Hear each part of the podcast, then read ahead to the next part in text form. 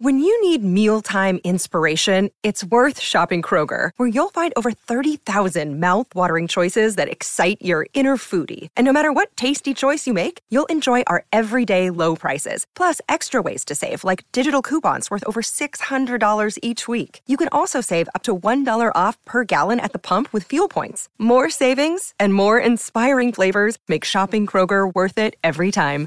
Kroger, fresh for everyone. Fuel restrictions apply. Hola, esto es New Books Network en español.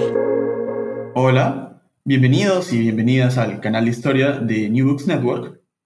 Soy Luca Heberle, host del canal, y hoy conversaré con el doctor José Ragas sobre su nuevo libro, Los años de Fujimori, 1990 al 2000, que, es, que ha salido pues recientemente, ¿no? Eh, y fue publicado por el Instituto de Estudios Peruanos. Bienvenido al show, José. Muchas gracias por la invitación, Luca. Es un gusto conversar contigo y también con quienes nos están siguiendo aquí por New Books Network. No, el gusto es mío, en verdad, de tenerte acá. Entonces, José, ¿qué te parece si comenzamos con unas preguntas sobre ti? ¿Quién es José Ragas y cómo así es que llegaste a, a escribir este libro?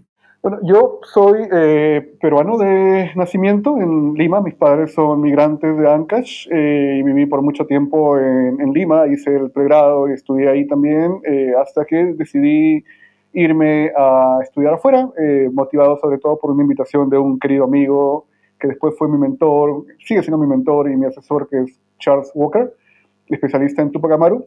Y bueno, y desde ahí básicamente estaba moviéndome de diferentes partes hasta ya eh, asentarme acá en Santiago de Chile, donde vivo hace cuatro años, después de vivir aproximadamente nueve años en Estados Unidos, eh, entre California, eh, Connecticut y también Ithaca en Nueva York. Entonces, estoy aquí, enseño en la Universidad Católica de Chile.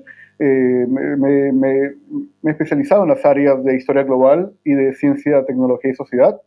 y bueno, tengo, bueno, me, encanta Santiago, me encanta Chile, desde, es un país que visité cuando hice el viaje de estudios o viaje de promoción, como se le llama, hace ya varios años, sin imaginar que iba a terminar radicando aquí. ha sido una muy buena experiencia en esos años, bueno, a pesar de que Chile, como todos sabemos, ha pasado por una serie, digamos, de situaciones también un poco eh, similares a las de otros países, con el estallido social también, con la pandemia, y precisamente este domingo vamos a cerrar, bueno, esperamos que se cierre ese ciclo con el plebiscito de la nueva propuesta de la Constitución. ¿no? Aparte de eso, eh, disfruto mucho eh, Santiago, en el sentido que es una ciudad muy cosmopolita, muy, muy variada. Es algo que me, hubiera, me hubiese gustado, digamos, que Lima también fuese así, un poco más abierta en cuanto a recepción de diversidad, en cuanto también a variedad, por ejemplo, de, de, de comida. Eh, sigo desarrollando varios, varios, varios hobbies que fui adquiriendo desde que era adolescente y también mientras vivía en Estados Unidos. Me gusta mucho ver las series, como seguramente a varios. Estamos, es una muy buena etapa para ver series ahora estos últimos años. Acabo de terminar Better Call Saul, eh, básicamente llorando en el último episodio. Eh, estoy buscando ahora, me gusta mucho ver nuevamente series. Eh, verlas por, eh, nuevamente para encontrar detalles que quizás no había captado al inicio cuando, con lo distraído que soy. Me gusta mucho la música también, eh, de joven, hace mucho tiempo, el siglo pasado literalmente, tocaba con unos amigos en una banda de, heavy metal, me, encanta el heavy metal. aunque bueno, ya también a medida que uno va pasando el tiempo, ahora escucho algo más tranquilo, pues escucho blues, también toco algo de blues. y son algunas cosas también que trato, trato de hacer, digamos, en tiempos libres y que me permiten complementar bastante las cuestiones de trabajo, eh, también estar en contacto con la familia, con mi pareja también que está en Lima, eh, y de alguna forma también eh, tratar de encontrar temas nuevos o miradas nuevas para las cosas que voy, digamos, que voy escribiendo, que voy produciendo, y sobre todo aprender también de los demás amigos, colegas y la gente que, con la que estoy en contacto. Bueno, el heavy metal quizás no, no va tan acorde con, con tu persona pública, pero es un detalle interesante, creo. y bueno, ahora ya comenzando a hablar sobre, sobre el libro, ¿no? Em, me parece, ¿no? Que, si recuerdo bien, que fue concebido pues completamente durante la pandemia. ¿Cómo es que esto afectó tu, tu trabajo? Sí. Bueno, el, libro fue una, fue una propuesta, de, fue, una, fue una iniciativa de, Raúl Asensio, del, del, el editor del Instituto de Estudios Peruanos. Ellos tienen esta serie, ¿no? Que se llama Historias Mínimas Republicanas, que es muy parecido a las historias mínimas que se hacen en otros países. En, en, México, por ejemplo, hay toda una colección del Colegio de México también, y son estos como volúmenes que tratan de llegar a un público masivo la diferencia es que este, este libro está hecho por especialistas, ¿no? O sea, por historiadores profesionales. Hay algunos volúmenes ya que han salido, de Marina Zuloaga sobre independencia, el de Rolando Rojas sobre Velasco, y eh, justo llegó en un momento en el cual yo estaba buscando algo como un proyecto a mediano plazo para hacer, y me interesó, me interesó porque había, escrito algunas cosas sobre el Fujimorismo, pero en columnas o posts. Eh, había escrito varias cosas sobre historia reciente, peruana y mundial también, eh, es parte de mi área de historia global. Pero la posibilidad, digamos, de escribir un libro eh, me gustó mucho, sobre todo por el formato y la libertad que me dieron en el Instituto de Estudios Peruanos. Y esto tiene que ver básicamente con una idea de historia narrativa, ¿no? que, espero que se note en el libro, que, es una, que es básicamente un estilo de contar. Los libros de historia, por lo general, eh, no se diferencian a veces mucho las tesis académicas, ¿no? que son estos textos magistrales, majestuosos, de cientos de páginas, con aparatos críticos impresionantes, con mucha bibliografía, pero que en el caso de, eh, digamos que eh, en el caso de, de, este libro en particular, lo que sí me interesaba era, era no tanto llenar de datos, sino más bien era como crear una, contar una historia, pero contar una historia en base a trabajos que ya se habían hecho, en base a material nuevo, en base a mi interpretación, tanto académica, eh, por, mi, digamos, por mi formación profesional, como también eh, personal. Yo viví los noventas eh, y también tengo obviamente una perspectiva como muchos de nosotros que, digamos, que atravesaron esos años, o en todo caso que es, si los que nos escuchan son más jóvenes, seguramente los padres o los abuelos o los amigos o parientes han seguramente también les han contado su experiencia, ¿no? Entonces, en ese sentido, la idea era tener este tipo de eh, problema. Acá lo, curioso era que a diferencia de cuando uno escribe un libro, cuando uno dice, bueno, voy a escribir este libro o voy a, hacer esta tesis o este artículo porque no hay nada sobre el tema, acá había demasiadas cosas sobre el tema. ¿no? Había demasiados libros, demasiados estudios, había hasta incluso una, yo diría una sobresaturación de temas sobre Fujimori y para complicar más las cosas, cuando estaba empezando a armar la, arquitectura del libro, salió el libro de José Antonio Godoy, que es eh, sobre, sobre Fujimori. Entonces, por una parte, claro, uno lo desilusiona, digamos, piensa que ya que va a escribir si ya salió otro libro, pero por otra parte te das cuenta de que en verdad eh, es un tema muy rico, que tiene muchas aristas y que merece ser contado desde perspectivas completamente diferentes, ¿no? Y eso es lo que hice. Entonces, utilicé los textos que, existían, también material nuevo, que vamos a poder conversar sobre eso después. Eh, y sobre todo, como lo que trataba de hacer no era contar algo en base a datos. O sea, están los personajes ahí, están las fechas, están los montos, están los números, está la información mínima que uno debe saber, pero sobre todo tratar de articular una historia, ¿no? Y en ese sentido, eh, la, la, pandemia fue, me parece que es una pregunta muy interesante, porque la pandemia me brindó oportunidades, pero también me las limitó. Eh, me, me, las brindó porque me, me, sirvió mucho como una suerte de autodisciplina eh, y sobre todo además también para sobrellevar un periodo que fue muy complicado para todos. Quienes nos están escuchando seguramente tienen también su propio testimonio, propias experiencias. Fue un periodo eh, horrible. Eh, para mi, familia, mi pareja está, estaba allá, yo recibía noticias, yo no, no, no, no, podía viajar también, entonces...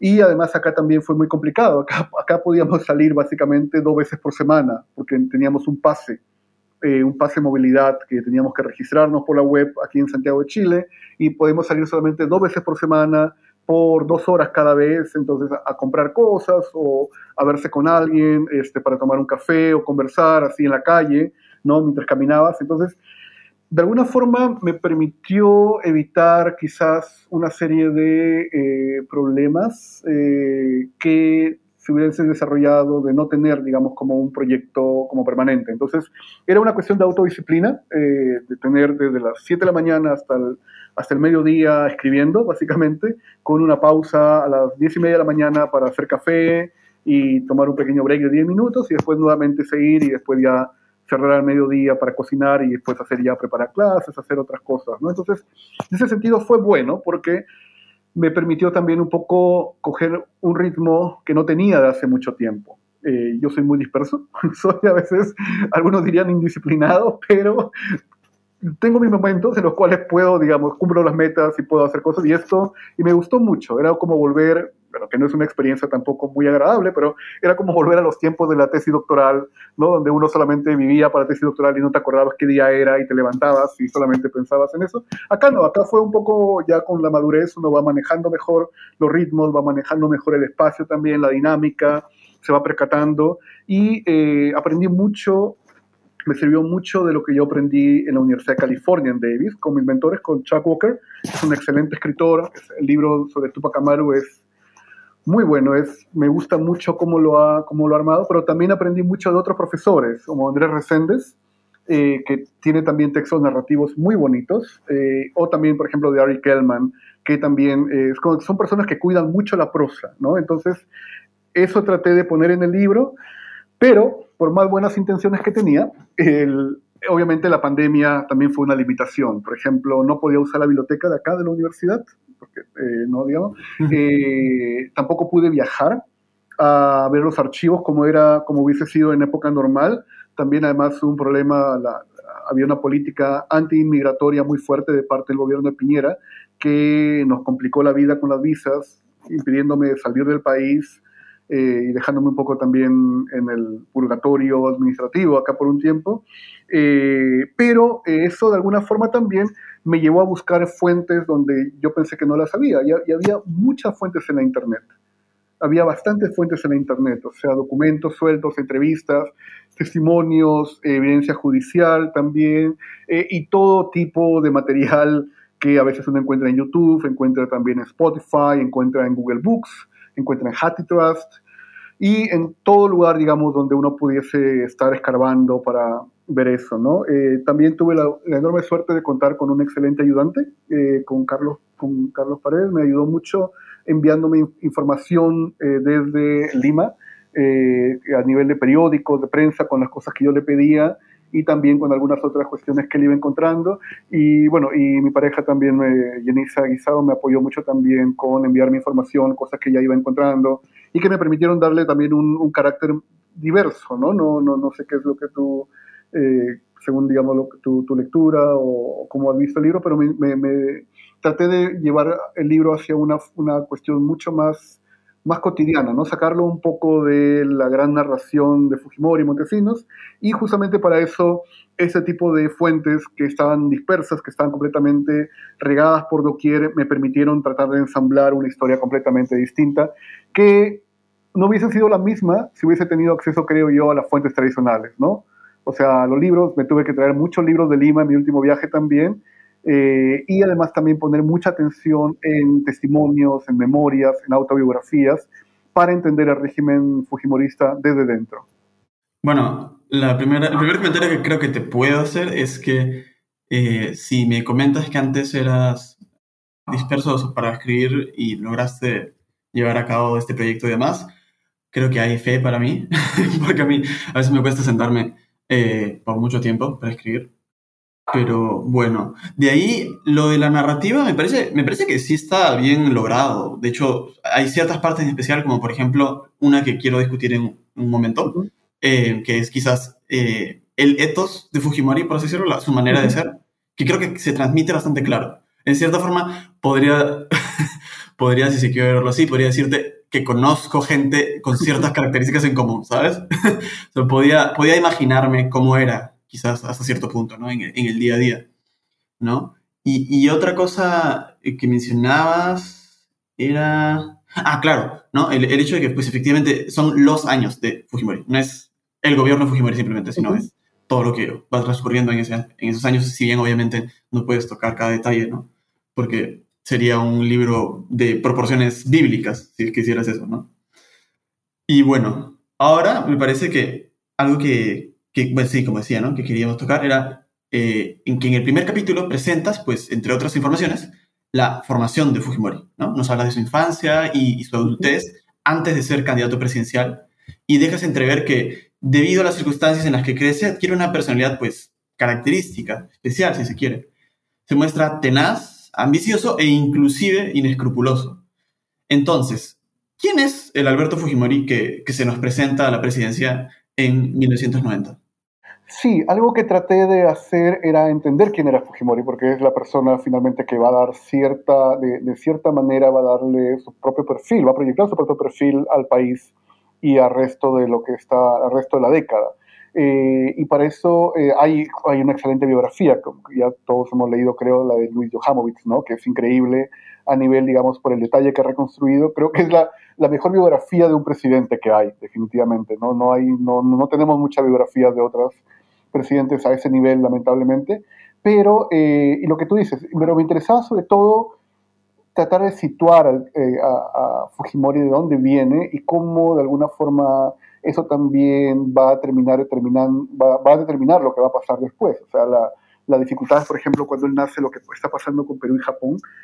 Claro, es muy fácil decir, bueno, el chino Fujimori o Fujimori japonés, pero, o sea, lo que, lo que implicaba ser eh, de, de, la comunidad japonesa en esos años, ¿no? lo que les pasó también a la comunidad japonesa y también el recelo que tenía la comunidad japonesa frente a una posible victoria de Fujimori, pues este sentimiento ambivalente de que, claro, les daba orgullo de que alguien de ascendencia japonesa pudiese ganar la presidencia, pero estaban también aterrados de que si ganaba y le iba mal, hubiese una suerte, digamos, de revancha popular contra la comunidad japonesa eh, con todo estos fantasmas de lo que había pasado en los años 40. Entonces, eh, intenté, dar, intenté como desarrollar este perfil eh, tratando de, dar cuenta de que es, él es, una, es un personaje con, con una personalidad muy compleja. En el, es para el año 90 es, un, es alguien muy ambicioso, es alguien que, que, está decidido a seguir acumulando poder,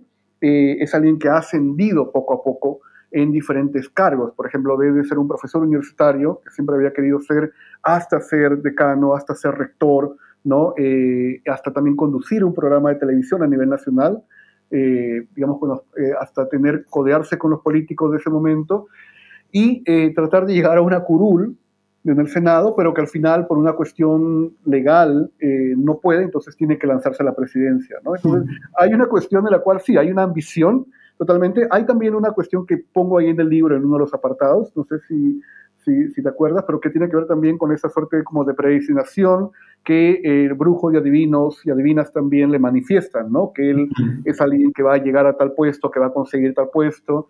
Entonces, eso creo de alguna forma que para el año 90 él está, eh, está, está determinado a, a, digamos, a conseguir ese puesto y si no hubiera logrado ganarlo en 90, se hubiera presentado en 95 de todas maneras, ¿no? Entonces, creo que esa determinación no va de la mano con una preparación de para algunos, algunas cuestiones. Eh, es alguien que ha aprendido el oficio desde dentro, eh, a nivel de rector, le, ha costado mucho también, le ha aprendido todas las mañas de la política universitaria y eso de alguna forma determina su forma de gobierno, o sea, una cuestión vertical, ¿no? Donde él no consulta, él informa principalmente. Él desconfía de sus pares y por eso se rodea solamente de gente que le es leal.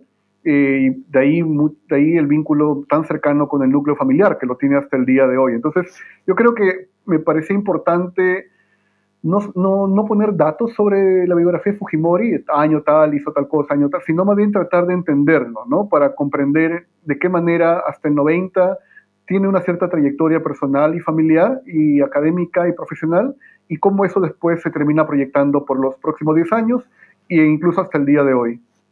Algo que, que creo que acabo de entender en parte ahora, ahora que, me, que, con estas palabras finales, es que quizás pues probablemente debido a este eh, personalismo, ¿no? como lo llamaríamos con un término un poco más técnico quizás, es que la reacción uh, contra eh, su, bueno, en ese momento era su esposa todavía, ¿no? Susana Iguchi es tan fuerte, ¿no? Porque, por así decirlo, eh, rompió su confianza o traicionó su confianza cuando era algo que era fundamental para la forma, no solo en la que él eh, hacía política, sino casi que en su propia identidad, Sí, y también porque, claro, es alguien cuando, cuando, digamos, no tienes redes, cuando no estás acostumbrado a eh, lidiar con diferentes grupos o a negociar, y cuando te rodeas solamente de gente, busca rodearte de gente que, a la cual tú consideras que está subordinada a ti, divides el mundo entre los que son leales y los que te traicionan, ¿no? Y muy difícilmente perdonas o das segundas oportunidades, y eso fue lo que pasó. Susana Iguchi, eh, la falta de apoyo de ella, como según la visión de él, y también eh, fue visto como algo completamente distante y que para él no tuvo problema en distanciarse y tampoco en apartarla, ¿no? Y apartarla de, de, una manera completamente eh, poco, poco elegante, poco amable dentro, incluso al, al, interior de, de su de, su gobierno y también con las cosas que ella señala que, que, le, hicieron, eh, digamos, como, como represalia. Entonces, sí, yo creo que él, él divide mucho entre eso, ¿no? entre los que, los que lo apoyan y también entre los que lo traicionan. Y cuando alguien lo apoya y cuando él necesita, digamos, ser apoyado por alguien, eh, no tiene la, la, suficiente capacidad como para poder establecer un balance. Y eso pasó con Montesinos. O sea, básicamente dejó que Montesinos hiciera con la venia de él las cosas porque él había cosas que no, no le interesaba hacer o que no le interesaba ni siquiera aprender o tener, digamos, también un contrapeso con eso. Entonces uno puede, uno no puede reducir estas complejidades a la personalidad de una sola persona, pero uno puede darse cuenta que hay ciertas recurrencias también durante esos 10 años y hasta el día de hoy. Claro, pero bueno, ahora tenemos que, eh, no sé, digamos, eh, igualar la, la, cobertura que le damos a los dos protagonistas de la campaña del 90, ¿no? Porque también está redoble de tambores, nuestro mayor intelectual, este, lamentablemente, eh, público peruano, Mario Vargas, ¿no? Que es el coprotagonista, digamos, de Fujimori en estas elecciones. Totalmente, sí. Y Mario Vargas es un personaje digno de sus propias novelas. Es, es, es, es increíble la, la, manera en la cual, francamente, él podría ser un, o sea, es, es, es, increíble cómo a veces se confunde la realidad con la fantasía en sus novelas. Bueno, que finalmente es eso, son, sus novelas son básicamente sus memorias, en cierta, a, menos su, obra mayor, ¿no? Este, Conversación de la Catedral, eh, también eh, lo que tiene que nacer los perros, por ejemplo, eh, o Elogio de la Madrastra. Eh, pero el, lo, el caso de Barriosa es un caso es un caso trágico en, el, en, el, año 87, en el año 90 y el día de hoy. Es, es, un caso trágico porque en verdad yo creo que la derecha liberal debería estarle haciendo estatuas cada tres cuadras o cada, en cada parque público a Vargas Llosa porque fue, fue lo más cercano que estuvo la, la derecha inteligente, articulada de llegar al poder. Eh, y, que, y que no lo logró por diferentes factores, por factores básicamente de ellos mismos pero eh, Vargas Llosa fue, digamos, el intento más ambicioso de crear una derecha moderna en el Perú, eh, una derecha terca, eh, completamente cegada, obnubilada por el libre mercado, tacherista, más no poder también. Y bueno, ahora hemos visto cómo lamentablemente esa, ese, esa, eh, digamos, esa obsesión por el librecambismo lo lleva a veces a poner la democracia por debajo de la alfombra pero es también trágico porque era el candidato que debía ganar desde el 87 al 90 y no lo hace. Eh, entonces, eso creo que más que una cuestión de él, que uno puede analizarlo y darle vuelta y seguir estudiándolo por, años y por décadas, tiene que ver también, creo yo, con por qué una candidatura no se puede sostener tanto tiempo, ¿no? O sea, o qué errores cometió. Y para eso felizmente tuve la suerte de poder consultar la, tesis de Marcelo Rochabrún. Marcelo hizo una tesis eh, muy buena que se sostenía en el archivo personal de Vargas Llosa que está en Princeton. Y entonces él, pudo examinar las cartas, él pudo examinar justamente los documentos internos de, eh, la campaña, que uno también lo puede complementar con El pez en el agua, de la, la memoria de Vargas Llosa, o también con El diablo en campaña de eh, su hijo Álvaro Vargas ¿no? Pero creo que uno cuando, cuando, cuando ve la campaña desde dentro, cuando ve las contradicciones, cuando ve también eh, cuando ve los, los, errores tan, tan torpes que comete el equipo de campaña Vargas Llosa, Vargas Llosa en ese sentido no es muy diferente a Fujimori, y es un poco lo que trato de, demostrar ahí, o sea, él, en vez de rodearse de profesionales, eh, como, como gente, él llama a su familia, ¿no? Entonces le da, le da un puesto a su esposa, le da un puesto a su hijo, a Álvaro que tiene 24 años, le da un puesto a su primo, que es cineasta, le encarga otra cosa a la esposa de su primo también, otro pariente se encarga de la comando la campaña, Freco, entonces, y que no son gente experta. Entonces uno puede ver ahí también cómo este tipo de situaciones finalmente terminan por eh, hacer naufragar una de las campañas más preparadas, con gente más capacitada, pero que eh, caen presa de su propia ceguera. Entonces, es una tragedia completamente y yo y, creo que El pez en el agua es en cierta manera mantiene el tono de las novelas de Vargas Llosa, ¿no? Eh, y es una campaña fascinante, es una campaña interesantísima. Me, gustaría escribir en algún momento un libro así también pequeño como este, pero sobre todo sobre la campaña, o sea, sobre, la, sobre, cómo, sobre cómo la gente vivió la campaña y también cómo se vivió en los comandos, ¿no? Eh, porque creo que eso da todavía para mucho más y puede explicar bastantes cosas de uno de los momentos más decisivos en la historia peruana reciente. Eh, solamente un comentario breve, ¿no? El pez en el agua, para quienes no sepan, es el libro de memorias que parece se publica en el 93, si no me equivoco. Y eh, también, ¿no? mencionando el hecho de que pues, eh, los familiares de Vargas hayan tenido un rol tan importante a la hora de gestionar la campaña, se me ocurre que quizás no haya sido lo mejor para producir un frente en común con los partidos que formaban parte de la coalición, ¿no? Había ciertas divisiones internas que no eran tan menores y que pues ese tipo de, cosas no son tan fáciles de gestionar, ¿no? Y necesitas gente con mayores capacidades políticas, por así decirlo, para llevar a cabo eso, ¿no? Y, y el libro suena a un buen proyecto, ¿eh? Espero que lo escribas algún día. Pero bueno, Fujimori asume el cargo de presidente en 90, ¿no? Porque, como sabemos, pues, eh, por algo se llama Los años Fujimori el libro y no Los años de Vargas eh, y en el mismo año su gobierno aplica el famoso shock. ¿Qué es el shock? Porque es que, por más que en, campaña no propuso llevarlo a cabo, lo deciden llevar a cabo en su gobierno. Eh, y a grandes rasgos, ¿cuáles son los efectos que tuvo para el peruano común? Hay una parte que me pareció muy interesante en el capítulo fue cuando hablas de las gestiones que hacen algunos gobiernos municipales y regionales. Y sí, me encantaría que hables sobre eso el shock es uno de los momentos decisivos en, la historia del siglo XX peruano. Es, parte, a veces eh, uno, uno, lo ve como, digamos, a la lejanía, eh, a veces, digamos, como, parte de algo como que piensa que, y eso ha, pasado hace, hace ya 30, 30, años, pero esto fue parte de una tendencia mundial, que fue, digamos, el viraje del, eh, hacia lo que es el libre mercado o el neoliberalismo, eh, es lo que una, una escritora eh, llamada la doctrina del shock, o sea, esta, este cambio tan brutal, tan violento que significó aprovechar situaciones de crisis para precisamente, no solamente para cambiar el sistema económico, sino también para desmantelar lo que había antes y crear algo que sea en, digamos, donde el, el, Estado ya no sea el principal agente, sino sea el mercado, ¿no? Eh, y donde todo, básicamente, la sociedad, la cultura y donde el mercado te ordene una nueva forma de ver el mundo. Entonces, el, el Shock fue eso, fue, digamos, la, fue la transición sin anestesia hacia esta economía de libre mercado y que se hizo además, como trato de ponerlo, eh, trato un poco de, rescatar el dramatismo de, de, ese momento, trato de poner una fecha, una hora también y además también todo lo que significó esto, o sea, eh, cómo se grabó el mensaje de, de Hurtado Miller, eh, hago una, me gusta mucho usar a veces esta cuestión del, como la, la, ironía, hago un poco la, la, comparación entre la frase final de que Dios nos ayude, es porque finalmente era, era una invocación más, digamos, a, a, la providencia que a la escuela de Chicago, que supuestamente sabían que, iba, que, que, tenían que hacer, pero tampoco estaban muy seguros que iba a pasar.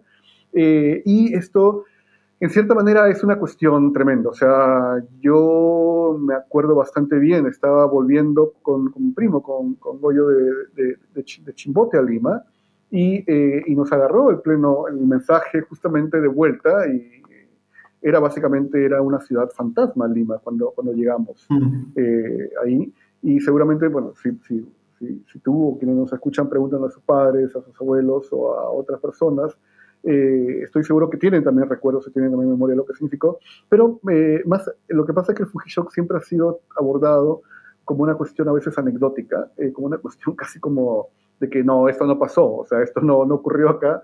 entonces me interesaba mucho como volver, hay algo que he tratado de hacer en el libro, que es como ir como a ras del suelo, ¿no? O sea, cómo vivió la gente este, estas transiciones y estos, estos procesos durante los años 90. Entonces, una de las cosas que, eh, que, le pedí a mi ayudante, a Carlos, para que busquen el libro era básicamente cómo experimentó la gente el Fuji Shock. ¿ya? Y esto yo creo que da da, da, para mucho y espero que alguien, alguien pueda hacer algo sobre esto de manera mucho más amplia o recoger testimonios, porque eh, uno lo que puede ver es que, eh, por una parte, fue completamente eso, fue un shock en el sentido de que no se esperaban esto porque la gente había votado para no hacer el shock. Había votado contra Vargas Llosa, que era un programa mucho más sólido, mucho más establecido para no hacer el shock, que es lo que proponía eh, Alberto Fujimori, no al shock, y después, básicamente, a los pocos días de asumir, implementan el shock sin aviso alguno, ¿no? Entonces, y además de manera muy improvisada, sin ningún tipo de respaldo, eh, Fujimori quería que Vargas Llosa le entregue su programa de, contención que él había armado por meses y años, Vargas obviamente no se lo dio, pero entonces, por una parte, sí, es, es como algo que coge a los peruanos por sorpresa, de alguna manera, pero por otra parte, no, porque ya venían acostumbrados a los paquetazos cortesía del gobierno aprista, o sea, esos paquetazos que a veces se daban de manera muy regular y de manera muy continua y que eran básicamente ajustes de precio para tratar de controlar la, hiperinflación y que nunca se controlaba. Entonces, había ahí también una cuestión de preparación ya, pero el Fuji Shock es algo mucho más, eh, es algo mucho más profundo porque dejas básicamente que los precios floten o sea, ya no el Estado ya no va a intervenir, ¿no? El Estado, digamos, ya no va... Y esto es algo que pasó, por ejemplo, en la, pasó en la Unión Soviética. Ahora que ha fallecido Mikhail Gorbachev. Eh, Oye, ¿verdad? ¿no? Ayer. Justo ayer. Exacto, entonces uno, uno, puede acordarse porque eso fue lo que, lo que ocurrió en Rusia. Y en Rusia fue completamente brutal, fue completamente, fue dramático. O sea, el, el, el nivel de deterioro, de pobreza que significó pasar del el fin de la Unión Soviética a Rusia por medio de, una aplicación de paquete económico, fue muy duro. En Chile también lo fue, pero no fue de manera tan, tan dura a nivel, porque fue un programa que se fue implementando y fue testeándose por varios años. En Inglaterra también se fue testeando por varios años, en China también, pero en Perú fue como básicamente de la noche a la mañana, literalmente. Entonces hay, hay una escena que yo pongo ahí en el, eh, en el libro, no sé si te acuerdas, que es cuando que básicamente sabían que iba a haber un mensaje del mensaje del gobierno en la noche, y, eh, o al día siguiente en todo caso, lo que hacen los limeños es, se van a un restaurante de moda, que es el Tip Top, me parece, que está en Lince, y se, y se y gastan todo lo que puedan, o sea, comen, ¿no? Este, se piden, piden helados, piden hamburguesas, piden, y, y como que el, como que no se da abasto, ¿no? Este, y es una noticia, y de hecho algunos medios la llamaban la última cena, ¿no? Una cosa un poco macabra, pero eso contrasta también con lo que pasa en región. En región tienes, hay saqueos por productos de primera necesidad. Los municipios tienen que intervenir para tratar de vender precios a un precio más, más digamos, más adecuado. En la selva eh, se, empieza, los dólares empiezan a reemplazar a los intis para tener monedas más estables. Se importa carne de Brasil y de Colombia por un tiempo. Eh, entonces, hay una cuestión ahí en la cual, eh, y ese capítulo creo que el título traté de que capture el drama de ese momento, que es sobrevivir, ¿no? porque era básicamente una cuestión de sobrevivencia. Eh, porque no fue una cuestión de una semana, en verdad nadie sabía cuándo iba, cuándo iba a terminar esto. En, en, otros países, cuando se, se, dejaba flotar la economía, creo que en Rusia, el, el, el ministro iba y preguntaba eh, cuánto, estaban, cuánto, cuánto costaba eh, la cesta de huevos, ¿no? porque él, eso era como el indicador económico que iba, que iba a manifestar cuando la economía se había equilibrado finalmente. En Perú no pasó eso. En Perú los precios bajaban, después volvían a subir, después volvían a bajar. No había, digamos, como una suerte de decir, ya, para este mes se va a equilibrar. ¿no? Fue un experimento eh, bastante cruel, eh, si uno lo mira a la distancia y si uno lo ve, porque no estaban preparados los ministros y tampoco el gobierno para hacer un tipo de shock de esta naturaleza, pero el, y algo que entendió Fujimori es que en verdad no había otra opción, o sea, tanto Fujimori como eh, Barrantes, como Alba Castro, que eran los candidatos de ese momento, proponían como ajustes, proponían como seguir subiendo los sueldos, pero el APRA había dejado la economía de tal, con una economía devastada, básicamente por hacer otro tipo de experimentos que el shock en cierta manera era inevitable. Lo que sí se podía prevenir era precisamente contención, o sea, crear programas de apoyo social tratar de crear reservas y también de aliviar económicamente la situación de la gente, que fue algo que tenía el Fredemo, pero que Fujimori en su improvisación y en su deseo de ganar el poder eh, sencillamente dejó de lado. La verdad es que hay tanto para contar sobre este tema en específico. si puedo ser muy directo, creo que en parte como alguien que además recién se está eh, introduciendo de lleno al mundo de la historiografía eh, peruana sobre todo y demás, si hay un tema que siento que es, es, es como que, como se dice en inglés, ¿no? el, elefante en el cuarto, creo que es precisamente no solo shock, sino también eh, esta época, digamos, de gran transición económica. ¿Sabes? O sea, si no me equivoco, no hay una monografía extensa sobre este tipo de, sobre este periodo, ¿no? Y en cierta forma, bueno, eh, que, hasta qué punto era inevitable, ¿no? Como tú dices, luego por otro lado, también eh, tenemos claro que las medidas del gobierno aprista no fueron en absoluto exitosas, pero también qué tanto es, digamos, culpabilidad del APRA, y esto no lo digo por defender al APRA, sino por, por otro motivo, y qué tanto es, por ejemplo, eh, parte del problema de, crisis masivas, ¿no? De, de, deuda soberana que ocurre a, través del sur global en los 80, ¿no?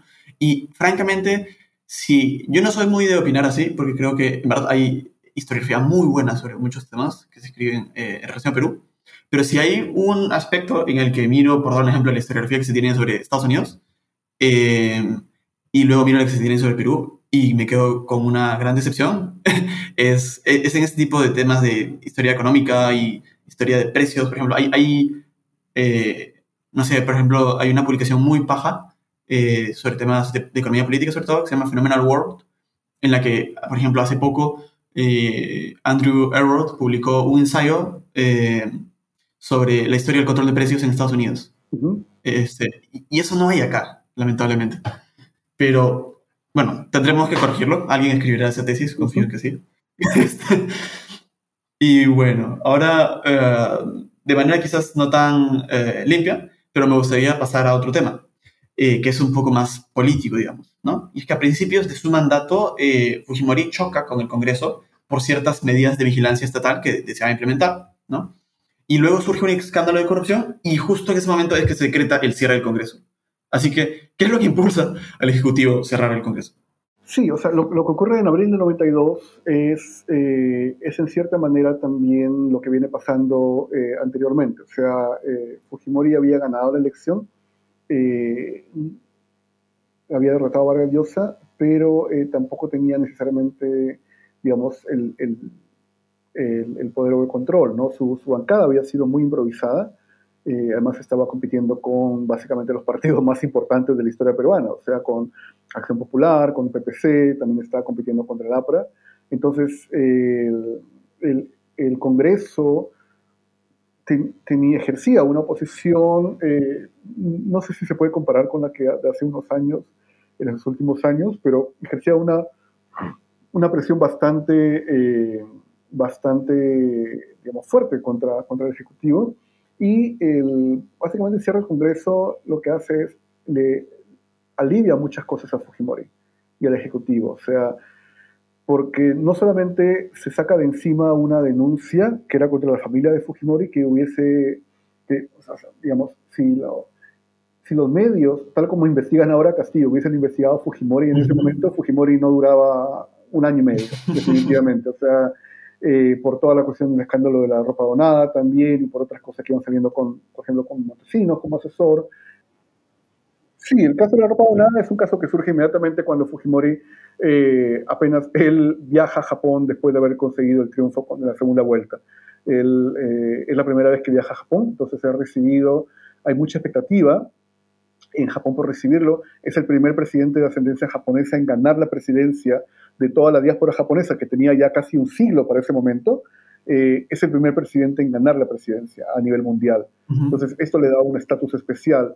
He, recibido por la comunidad de empresarios también que desean invertir. Además, estamos en el año 90, cuando ha, cuando ha caído la Unión Soviética, cuando Estados Unidos está empezando también a tener más hegemonía y cuando Japón está buscando precisamente tratar de abrir y de crear su propio esfera de influencia a través del Pacífico, ¿no? que lo va a tener después con los tigres de Asia, ¿no? como, como, como, sabemos. Entonces, Perú, eh, la migración en el caso peruano era, era un factor importante, lo va a hacer en el caso japonés, como lo va a hacer en el caso chino también después. ¿no? Entonces, hay mucha expectativa. Eh, Fujimori, eso lo cuento con más detalle, es recibido por el mismo emperador eh, en, el, en el salón especial y además también eh, muchos empresarios empiezan a realizar una serie de inversiones, pero también donaciones para, eh, para, para que puedan aliviar la pobreza de sectores eh, más abandonados en el país, ¿no? niños sobre todo también, que, esta, que estas donaciones debía canalizarlas a través de Susana Gucci como la esposa, como primera dama, siguiendo un poco el rol de Pilar Nores de García pero eh, las donaciones, tanto de ropa como de dinero, van directamente a la hermana de Fujimori y a, su, su, esposo. ¿ya? Eh, y entonces, eh, y esto va creando una serie de mecanismos que, que van después a complicar la situación del, presidente cuando se van encontrando cuentas. ¿no? además, él nombra a su cuñado Víctor Aritomi como embajador de Japón, no lo va no lo, no, no lo, va, no, lo va, no lo va a soltar hasta, hasta el año 2000, cuando él cae en el gobierno, y esto finalmente crea la posibilidad de una comisión investigadora que debía sesionar en un par de días, ¿no? que creo que era el 7, me parece que lo pongo por ahí, el 7 de abril.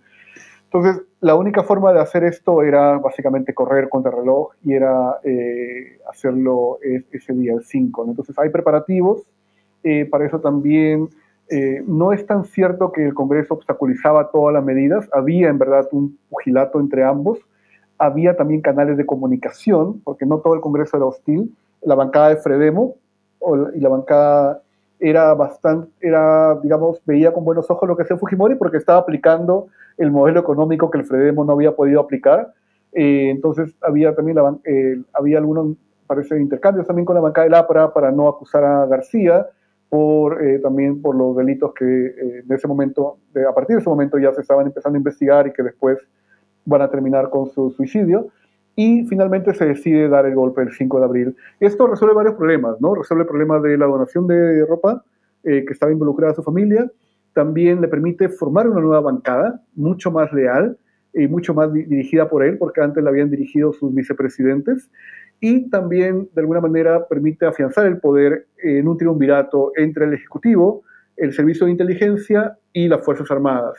Entonces, básicamente es una forma de patear el tablero, de hacer que, la, que, la, que, digamos, que, la, que la mesa se sirva como él deseaba, eh, porque no estaba servida como él quería, pero también inaugura además un estilo de interrupción democrática o de autoritarismo, entre comillas, democrático, que después va a ser copiado por muchos otros países. O sea, la idea de hacer golpes internos, de armar nuevas constituciones y de reelegirse indefinidamente. O, sea, ese creo que en cierta forma o lo inventó o lo difundió, pero es la contribución, lamentablemente, de, digamos, de los años 90 eh, del régimen peruano hacia el resto del mundo, sobre todo en el periodo postguerra fría. Entonces, es un quiebre institucional que, sola, que tuvo tuvo mucho eh, apoyo de la población, porque estaba, el Congreso era visto como algo ya obsoleto, pero también la población presionó al gobierno para que convocara nuevas elecciones.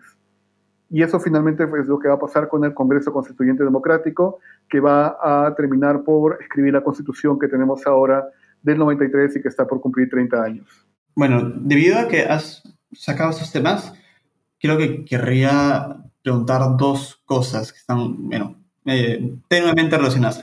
La, primera es, eh, quizás retrocediendo un poco en el tiempo, ¿quiénes eran los evangélicos que, o los grupos evangélicos que fueron cruciales a comienzos del gobierno de Fujimori y que son purgados en, en cierta forma, digamos, cuando reestructura su bancada? Y luego, ¿cómo transcurre la campaña ¿no? para, para escribir esta constitución? Pues los grupos evangélicos eran parte de un movimiento que había ido creciendo y que ahora tiene ya una presencia obviamente indudable que, y que venía de cierta manera también de los años 1920 eh, en diferentes formas de congregaciones. Hay un trabajo muy bonito de, mi colega Juan Fonseca donde él justamente rastrea estas primeras estos primeros eh, grupos también eh, tuvieron vinculación, yo estudié en un colegio adventista, eh, que es el San Andrés, que, cuyo director, Jonah McKay, tuvo también vínculos con, eh, con, con Ayala Torre. Eh, entonces, es un, es un movimiento que ha tenido siempre una presencia muy fuerte en, en, Perú y que para el año 90 se, ya había llegado, digamos, tenía una, una regambre más popular también, ¿no? Entonces, Fujimori va va, digamos, a, va a aliarse con, los, eh, con, con, el grupo evangélico y que, eh, y en cierta manera esto se convierte también en una guerra religiosa casi, ¿no? Fujimori con los evangélicos y el, que esto era muy, muy como visto con recelo por la iglesia en ese momento. Entonces la iglesia de alguna forma también le va a, va a ayudar a Vargas Llosa, a pesar que Vargas Llosa es ateo, convicto y confeso, pero creen que eh, alguien como Fujimori con los evangélicos es un peligro mayor, ¿no? Hay, hay, una, hay una anécdota que es, es, es, hilarante, que se discute mucho en el, en el comando de campaña de, del, del, Fredemo, que era eh, el de utilizar al Señor de los Milagros para, eh, digamos, para hacer quedar mal a Fujimori, ¿no? Este, Y de hecho, además, el, el cardenal, eh, me parece que Vargas Alzamora, eh, logra introducirse en un carro para poder hablar con Vargas Llosa en su, en su casa en Barranco y pedirle que no, que, no deje la campaña, porque Vargas Llosa la quería dejar después de la primera vuelta. Y además también sacan al Señor de los Milagros, en, me parece que en mayo, ya algo que nunca había pasado, obviamente sale en octubre. Entonces, hay un componente religioso muy importante en la campaña 90 que es, es, es increíblemente y es, fascinante también de analizar pero en este caso lo, lo, impresionante de los evangélicos, y es algo que trato de explicar ahí, es que eh, es, ahí tú ves cuando, como Fujimori no tenía un partido uh -huh. tradicional, digamos, una, entonces lo, la red evangélica termina reemplazando los partidos, ¿no? O sea, a nivel, por ejemplo, de eh, lo, la, las iglesias evangélicas también, este, también a nivel de los pastores, ¿no? Que es un poco como si uno quiere hallar similitudes, lo que harían, por ejemplo, la, la, las, las, iglesias eh, en el sur de Estados Unidos, de comunidades afroamericanas, también a veces para campañas políticas, ¿no? Entonces, este, utilizan las iglesias, terminan siendo núcleos muy importantes y además eh, movilizan a los evangélicos para repartir folletos, para, digamos, captar firmas también, para llevar poco a poco esto, ¿no? Entonces, es interesante cómo se van, cómo, cómo los partidos políticos van siendo de alguna manera eh, creados en espejo con movimientos ahora religiosos eh, y que después eso también va a marcar la tónica de eh, que sigue después en los siguientes años, ¿no? Que Fujimori se desmarca de los evangélicos, pero vamos a ver cómo, el, cómo los evangélicos van conformando poco, a poco una identidad política que se ve hasta el día de hoy. Bueno, quizás sea momento para traer a la conversación al conflicto armado interno, porque es, pues, si bien en, en, estas en esta década ya culmina, digamos, eh, sigue siendo fundamental, sobre todo, sobre todo al principio de, la década, para, entender lo que pasaba en nuestra sociedad, ¿no? Y bueno, la, la, intensidad de este conflicto es tan grande que inclusive aumenta, por ejemplo, ¿no? En la tasa, las tasas de alcoholismo en las Fuerzas Armadas para lidiar con el estrés eh, de, de, la guerra que sufrían las tropas. ¿Cómo transcurre este conflicto entre el 90 y el 92? ¿Y qué importantes acciones toma pues, Sendero en Lima? ¿Cómo se resiste la ciudadanía? ¿Y cuál es la respuesta estatal? Sí, el, bueno, eh, hace, hace unos días se ha, se ha, cumplido un aniversario más de la entrega del informe final de la Comisión de la Verdad, que el próximo año, si no me equivoco, cumple 20 años la, la, la entrega, ¿no? Y uno puede, uno, uno puede leer el informe, lo, lo, los nueve tomos, o puede leer la versión reducida, Hatun Uyakui, y eso apenas araña y rasguña lo, lo profundo y lo oscuro que fueron esos años para, eh, para quienes sufrieron, es decir, estuvieron expuestos directamente a la, a, la violencia política. También, igual que pasa con los años 90, con los años 80 también, que nuestros padres, nuestros abuelos o tíos o amigos que hayan estado ahí o que hayan, digamos, pasado por esos años, uno puede recordar. Yo hace poco estaba haciendo el comentario al libro de una, de una querida amiga y colega, Diana Montaño, sobre eh, los ladrones de luz en México y me acordaba que eh, una, básicamente la, la, niñez de uno era con los apagones, ¿no? Que eh, era esta cuestión que se iba la luz de un momento a otro, que uno tenía que estar con velas o, uno, o los toques de queda también, que uno tenía que estar preocupado por llegar a casa a tiempo. Eh, entonces era, eh, fue una situación muy complicada que uno viviendo en la parte urbana era atemorizador, pero debe haber sido completamente horrible para eh, nuestros compatriotas que tuvieron que pasar esto en la selva y en la sierra, que, fueron, que fue el lugar donde se, donde se, digamos, se, desarrolló con mucha más crudeza esto. Eh, uno puede entender la, el número de víctimas, pero eso no, no alcanza a explicar todo el drama que hay, ¿no? Eh, las 70.000 personas estimadas que han fallecido, los desaparecidos también, y, y, ahora, o sea, uno mira las noticias y se da cuenta de que, de que por ejemplo, se han, se han, se han reabierto también los casos de, la, de, los, de los restos de los estudiantes de la Cantuta, que no los encuentran, hay restos que los llevaron a Europa para analizarlos y que nunca volvieron, eh, la entrega que le hicieron de los restos a los familiares en cajas de leche de gloria. Entonces, hay, hay una cuestión ahí que fue el conflicto más difícil que ha tenido el país. Yo creo porque si uno mira los conflictos anteriores, la rebelión de Tupac Amaru, la guerra de independencia, la guerra con Chile también, muchas de estas fueron a veces focalizadas en determinadas áreas.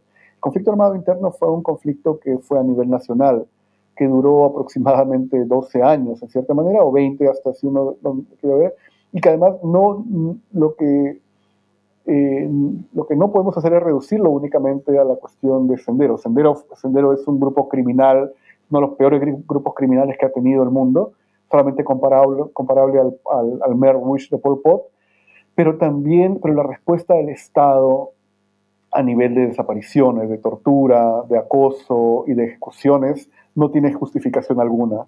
¿no? Y esto eh, consideré que era importante entender esto y por eso lo escribí en un capítulo eh, donde le, presto atención a las ejecuciones del MRTA también, eh, o a los secuestros del MRTA, a las ejecuciones de Sendero Luminoso, pero también a todo lo que significó la acción del Estado, por ejemplo, con el destacamento Colina.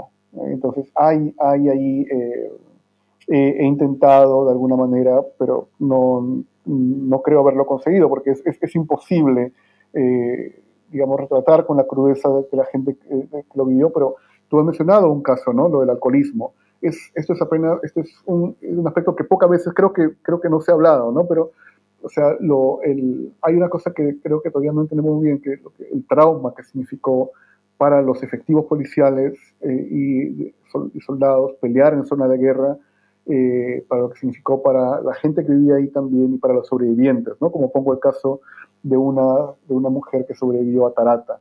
Entonces, yo creo que es, es algo que lamentablemente a veces termina siendo muy politizado, está, es politizado, pero termina siendo reducido a veces a una cuestión de quién causó más daño, si Sendero o el Estado. Y por ahí no debe ir la pregunta. Yo creo que esto fue un momento oscuro en la historia peruana eh, que todavía no terminamos de digerir y que lamentablemente a veces lo convertimos en una cuestión muy partisana, ¿no? Pero fue un momento completamente oscuro en el cual, me, en el cual ojalá eh, visitáramos, visitáramos más, por ejemplo, el, lugar de la memoria, para entender lo que significó eso, ver los testimonios, ver los, ver los restos, ver también eh, los objetos personales de la gente.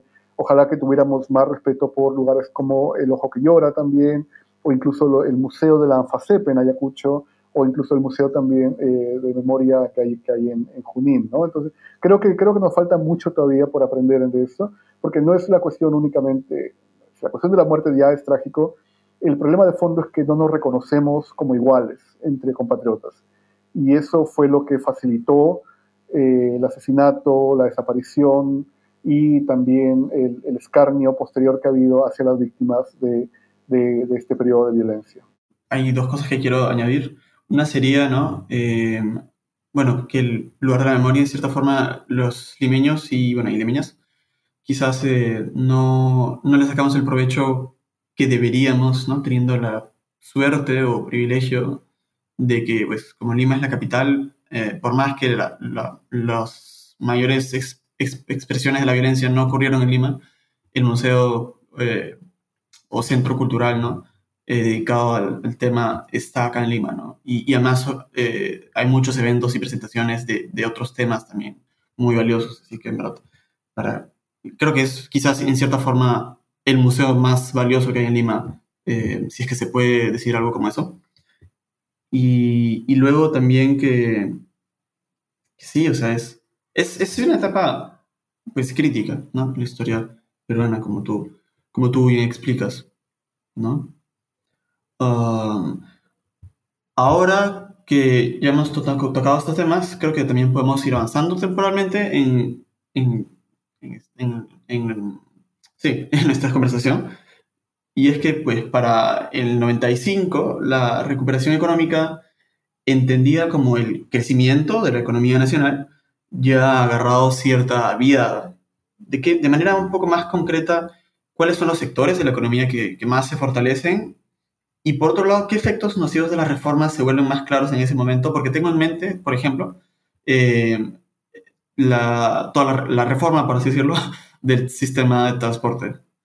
Sí, eh, hay, hay, un cambio radical en el país y es un cambio que se, que manifiesta en muy poco tiempo, eh, pero no es un cambio que se da de manera igual.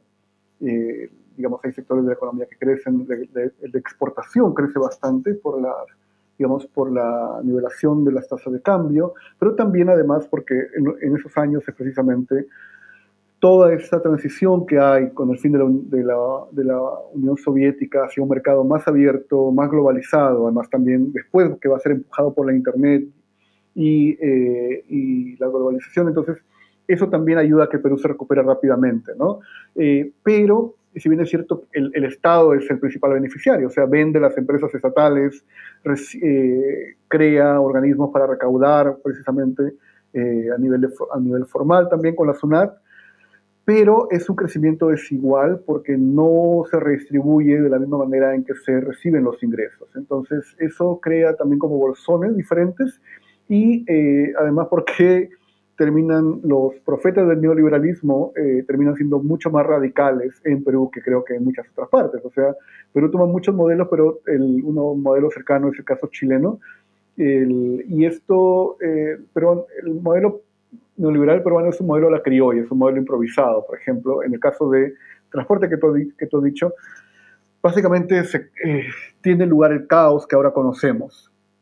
Eh, no, no, es que el sistema anterior sea, haya sido de maravilla, o sea, no era de maravilla, definitivamente eran unidades obsoletas, eran unidades eh, que ya habían cumplido más allá de su periodo de vida, no había muchas unidades tampoco, las empresas de transporte eran completamente también precarias, pero lo que pasa después es que se liberaliza a tal punto que básicamente cualquiera puede ser chofer, cualquiera puede manejar, cualquiera puede ganarse la vida en transporte eh, y entonces se, se, empieza a liberalizar ese mercado y ahí es donde surgen las combis, las Custer también, y otro tipo, digamos, de automóvil, no sé si todavía siguen en Lima circulando, pero deben ser una reliquia, que son los ticos.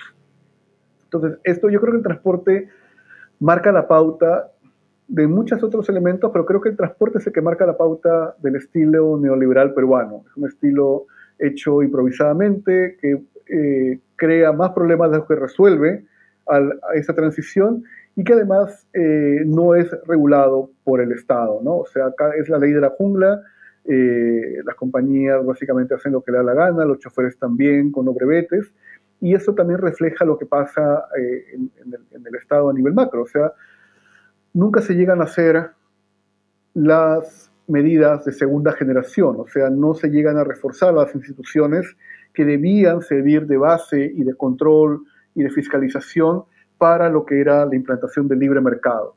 Entonces, y esto es el gran saldo y la gran también, eh, digamos, la, gran pelea entre eh, Alberto Fujimori y Santiago Fujimori, ¿no? Santiago Fujimori quería, digamos, una suerte más institucional para el segundo gobierno, del 95 al 2000. Alberto Fujimori básicamente tenía otros planes, o sea, le interesaba que esto funcione por su lado y no tener que hacerse cargo de reformas de manera mucho más amplia. Entonces, es un país que cambia muy radicalmente, eh, hay cosas que mejoran definitivamente, hay cosas que se vuelven mucho más, eh, más peligrosas, como el transporte también, el turismo crece bastante, pongo ahí, pongo un caso de lo que pasa con el turismo en Cusco, eh, cómo crece también a nivel de visitantes, porque el terrorismo también es poco a poco va siendo derrotado, entonces es un, es un país más estable, pero, ya que ese es el argumento central del libro, es un costo eh, no solamente económico, es un costo también a nivel de vidas humanas. O sea, eh, ha significado una pacificación muy violenta.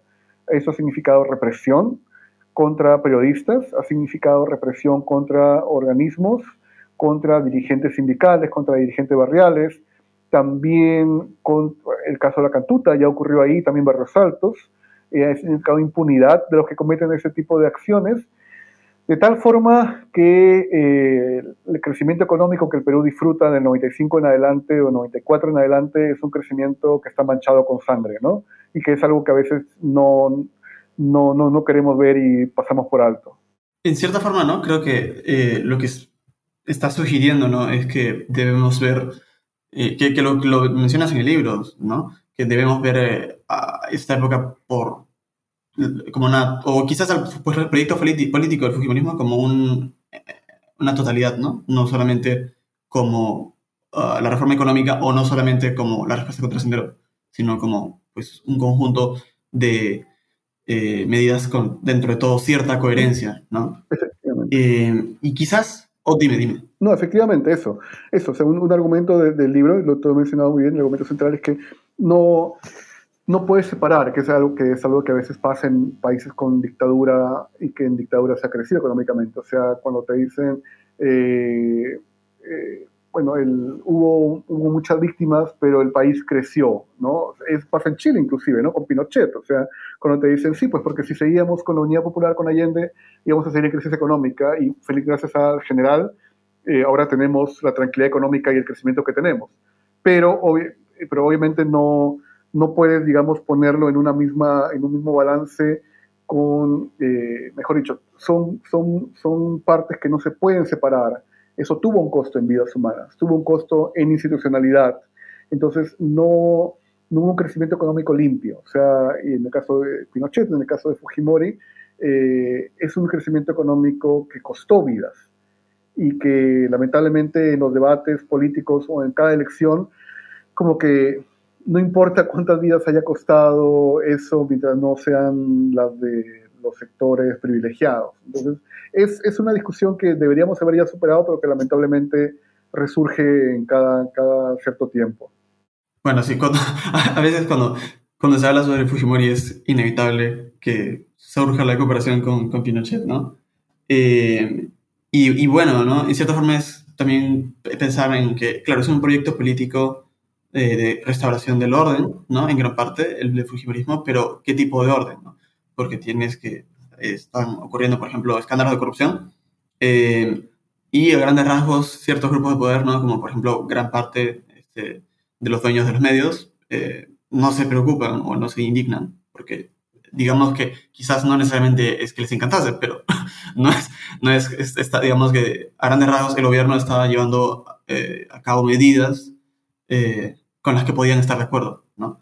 Eh, y ahora a lo que quería llegar, ¿no? Hablando de esta totalidad, de este conjunto, es a otra dimensión, pues, eh, que, podemos, que, no siempre es la más mencionada, francamente, o la más recordada cuando se habla de Fujimori, y es la de las esterilizaciones forzadas.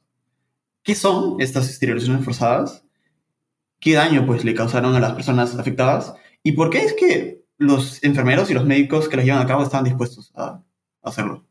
Sí, no, gracias, gracias por la pregunta porque me permite eh, ahondar en un elemento. Es que el, el tema de, lo que se llama eh, las esterilizaciones forzadas, digamos, este, o, las, o las anticoncepción quirúrgica voluntaria, eh, es un tema que se, se, sabe ahora mucho, felizmente, y en la, en, la, referencia del libro pongo ahí todos los documentos que he utilizado, que son muchos y son, hay, muy buenos, hay muy buenos documentos y también estudios.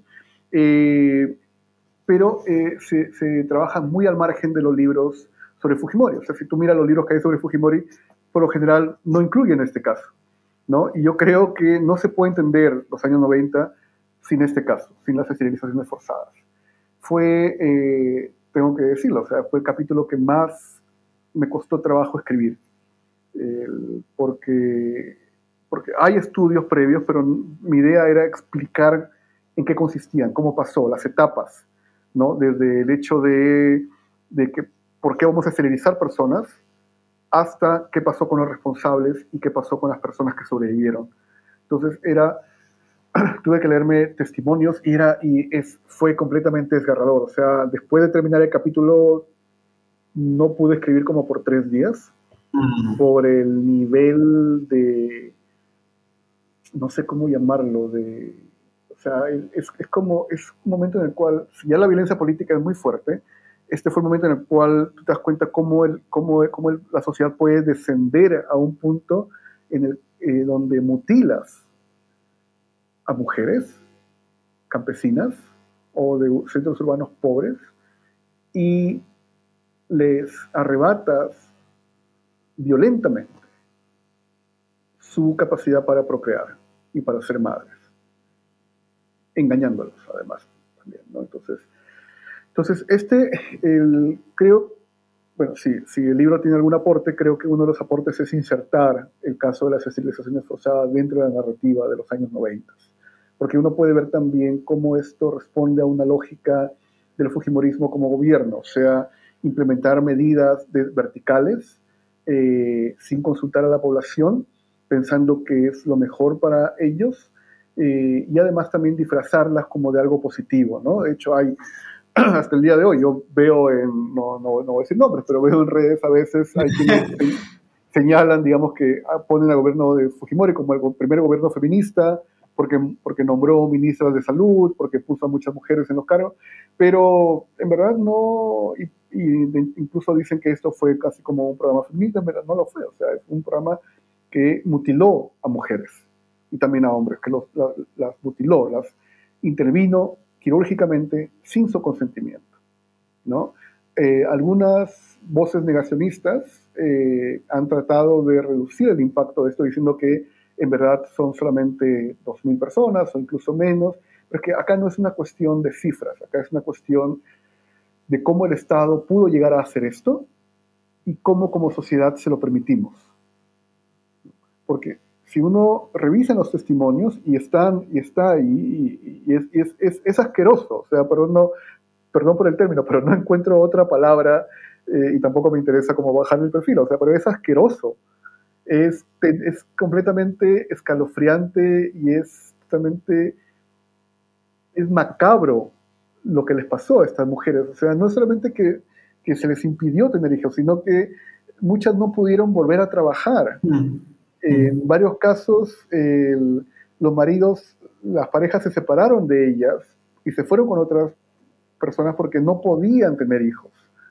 ¿no? Eh, en otros casos también significó asaltos fueron básicamente asaltos eh, y, fueron, y se les impidió que cortaron también cuestiones de identidad cultural, como en el caso de eh, Mujeres Maxihuengas, ¿no? que pongo ahí. Entonces, el, este capítulo es un intento por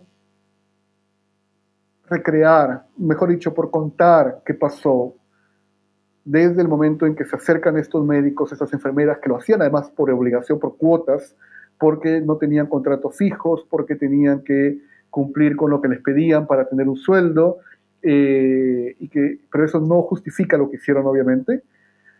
Cuando las engañan a estas mujeres y a sus parejas, también a sus familias, hasta, hasta lo que pasa en la sala de operaciones, con médicos tomándose fotografías, filmando las operaciones en carne viva, eh, dejando después a las mujeres en estado completamente eh, un estado indescriptible para que se recuperen y las encierran y se van ellos a su casa y la dejan encerrada después de la operación hasta el día siguiente. Cuando las mujeres quieren escapar, las traen a rastras para operarla. Entonces, es completamente in inenarrable. O sea, yo en un momento como que incluso hasta pensé en no escribir el capítulo porque eh, no podía hacerle justicia al sufrimiento que habían tenido estas personas y también a lo a lo, a lo difícil que había sido el proceso, ¿no? Pero estoy seguro que, eh, por eso puse las fuentes también, para que uno pueda ir a los testimonios, para que pueda ver exactamente qué pasó. Y es un caso que no deberíamos olvidar, o sea, es un caso de verdad que yo creo que es uno, es uno de los peores episodios de nuestra historia reciente, casi comparable con, lo de la, con la violencia política, y lamentablemente los responsables todavía no han sido sancionados. O sea, eh, hace, esto pasó el año pasado también, se ha buscado como patear y patear y patear, digamos, el proceso a nivel de, los exministros, también de las personas responsables, y cada vez hay más testimonios, hay más estudios, pero también hay más intentos de negación porque este es uno de los episodios que complica la candidatura de Keiko Fujimori, ¿no? Entonces, eh, pero yo invito a las lectores y lectores y, lectores para que vean los testimonios, para que vean el capítulo, si les interesa, y también eh, conozcan un poco más sobre cómo se produjo esto, que fue una cuestión global, fue una política digamos, de intervención quirúrgica global, pero que se dio a veces de manera muy intensa en algunos países. En China hemos visto lo que pasó con la política de hijo único. Pongo algunos casos ahí también de, Estados Unidos, lo que pasó con la esterilización de personas de origen afroamericano. Una colega, Elisa Silva, me contaba lo que pasó en la India también, eh, digamos, políticas de eh, vasectomías contra personas de, de, origen campesino y pobre. Entonces, eh, y el caso peruano no se queda atrás en crueldad, ¿no? Y eso, insisto, es parte de las políticas del gobierno que se establecen y que no son aisladas, son políticas de gobierno que llegan desde lo más alto hasta el último poblado donde hay una posta médica y donde hay eh, enfermeros y enfermeras dispuestas a cumplir con cuotas para eh, dejar estériles a mujeres campesinas en los años 90. En verdad, gracias por estas palabras y, por el capítulo, de hecho. Eh, me parece que, no sé si hacerle justicia, porque este tipo de procesos históricos, pues efectivamente son difíciles de narrar, pero, pero creo que sí transmite al menos este, muy, o sea, presenta muy claramente eh, el proceso, básicamente, ¿no? Y, y, para dejar de usar esta palabra tan abstracta como, como el proceso, eh, sí presenta claramente las historias de, de estas mujeres. Eh, me parece que en ese sentido, definitivamente, sí. Y la otra cosa que, desde un punto de vista un poco más, o, o, un aspecto un poco más, no sé, teórico, o hasta historiográfico, que me parece interesante, es que eh, bueno, coincidentemente, ¿no? El gobierno Fujimori es el que crea el, Ministerio de la Mujer, pero el que se crea un Ministerio de la Mujer significa que se está este, gobernando de manera más específica a las mujeres. No significa necesariamente que sea de una manera positiva o progresista, digamos, ¿no? Eh, también me, acabo de acordar de, de, algo que mencionaba Josh Zavala en su libro que salió hace poco, eh, que es que también las secciones obreras, cuando las crea el gobierno de Billinghurst no es porque decidiera, ah, ok, ahora vamos a hacer un gobierno ultra sindicalista o algo así, sino que es precisamente para recabar información y gestionar eh, y, vigilar ¿no? este, las acciones obreras, por ejemplo. Y en este caso, el que existiera un Ministerio de la Mujer no significa que, ah, bueno, sí, ahora vamos a intentar velar por este, eh, todos los derechos de las mujeres o algo por el estilo, ¿no? No, efectivamente, además estamos, o sea, hay que, hay que pensar que esto lo hace el Estado con un, un objetivo eh, específico, ¿no? Y que no es, eh, no es un ministerio de promoción de la mujer, como puede ocurrir ahora, ¿no? En los últimos años, sino más bien es un, un ministerio que busca precisamente que dar una fachada como de expansión, de apertura, de, igual, de igualdad, de paridad, pero que en realidad lo que busca es tratar de controlar eso y que va, va, va en la línea más directa de con mis hijos no te metas o con todos estos grupos conservadores que con la línea del, eh, digamos, con, con el de la Mujer que hay ahora, ¿no? O sea, que es mucho más abierto, más transparente también, eh, con todos los defectos y críticas que uno puede tener, pero que eh, tiene ahí una preocupación además controlada también por la población de apoyar diferentes, diversos casos, además también eh, sostenido por organizaciones feministas también y por, una, por un ambiente de apertura más consciente del rol de las mujeres en el país. Y ahora, en el octavo capítulo del libro, tú nos guías por los caminos tomados por el régimen para, profunda, pero inestablemente, consolidar su poder. ¿Podrías explicarnos cómo es que esto ocurre? Sí, el, el, objetivo del, del, gobierno fue mantenerse en el poder lo más que pudiese. Eso fue, eh, y para eso utilizó todos los recursos económicos que había logrado con la apertura, también la alianza con las Fuerzas Armadas, obviamente, y con el Servicio de Inteligencia, y además, el, eso es un gobierno, yo, el, digamos, el, el término en un momento lo puse, pero después podía malinterpretarse. Pero es un gobierno de, carácter, no es solamente autoritario, porque no es, un no es un gobierno únicamente vertical, es un gobierno de carácter totalitario en el sentido más relativo al término, o sea, es un sentido que busca, básicamente que busca abarcar toda la sociedad. Eh, no hay esfera de la sociedad en los 90 que no esté siendo o intentando ser controlada por el gobierno. Eh, y ahí trato de poner el caso, me parece, del Poder Judicial también, pero además casos que pueden parecer mucho más anodinos o incluso más quizás anecdóticos, como son, por ejemplo, los, los cómicos ambulantes o como son la televisión, ¿no? Eh, y creo que a veces uno olvida que el Fujimorismo es un sistema, es un sistema que necesita de los diversos mecanismos de reproducción cultural, política y económica para poder mantenerse en el poder. ¿no? Y esto acumuló, amasó una cantidad de poder que yo creo que solamente Velasco lo tenía en los años, en los inicios de los años 70, ¿no? Pero eh, con, con, las diferencias que uno puede, que, que, uno puede encontrar, digamos, en ambos, en ambos regímenes dictatoriales. Y, el, y para eso también decide ir contra su propia constitución, ¿no? con la interpretación auténtica, que es lo que finalmente termina generando esa movilización, en las primeras movilizaciones contra el Fujimorismo cuando decide intervenir el Tribunal Constitucional. Entonces, hay, eh, decidí escribir ese capítulo, eh, que si te das cuenta es cronológico, pero escapa también a la lógica, pero porque quería entender cómo un régimen puede llegar a tener justamente todo este poder. Y además, cómo después de tener todo este poder se produce la caída ¿no? O sea, es como que eh, son estas dos contrapartes, ¿no? un régimen que llega a su máximo apogeo donde ya no, donde lo único que le queda es, es acelerar hacia adelante, o sea, tratar de mantener el poder, donde además eh, hay una cuestión que trato de, entender ahí, que no tiene cómo mantenerse en el poder, o sea, eh, la única forma es Fujimori religiéndose permanentemente, o en todo caso a lo, Putin tal vez, dejando que alguien más gobierne por un periodo después volviendo Fujimori, eh, porque Fujimori no se ha preocupado por crear un partido político, no lo tiene, no, no ha creado tampoco eh, sucesores, sus hijos todavía son muy pequeños, eh, el que podía ser su sucesor, Jaime Yoshiyama, pierde las elecciones municipales, con lo cual queda completamente cancelado. Entonces, es un régimen que eh, básicamente únicamente le, trata de tener una fachada democrática, pero se afianza en el poder, ¿no? Y eso, eso lo vuelve mucho más peligroso. Y ahí están, por ejemplo, las denuncias que empiezan a salir, el acoso a los periodistas también, pongo algunos casos de algunos, eh, algunos reporteros y también hombres y mujeres de prensa que son vistos como eso, pero también la contraparte que es cómo va surgiendo un movimiento ciudadano para hacerle frente, ¿no? Entonces, ese básicamente es el, el capítulo que, eh, donde trato de explicar cómo un régimen puede acumular tanto poder y también cómo lo puede perder tan fácilmente en apenas un par de meses. ¿no? Es el capítulo El, poder total. Digamos que en cierta forma, para resumirlo de una manera un poco que no, que no, le, no, le, hace justicia al capítulo, eh, aumenta su poder en sí, por así decirlo, pero va perdiendo y va perdiendo legitimidad. ¿no?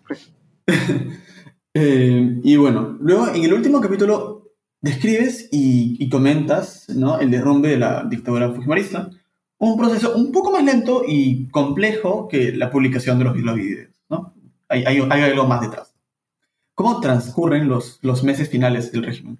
Son, son meses muy, eh, muy de sobrevivir el día al día, o sea, desde que Fujimori, desde que el gobierno decide intervenir en el Tribunal Constitucional y reelegirse, eh, ya no hay marcha atrás, o sea, ya puede pasar cualquier cosa, ¿no? Entonces, las elecciones del 2000 básicamente son una pantalla.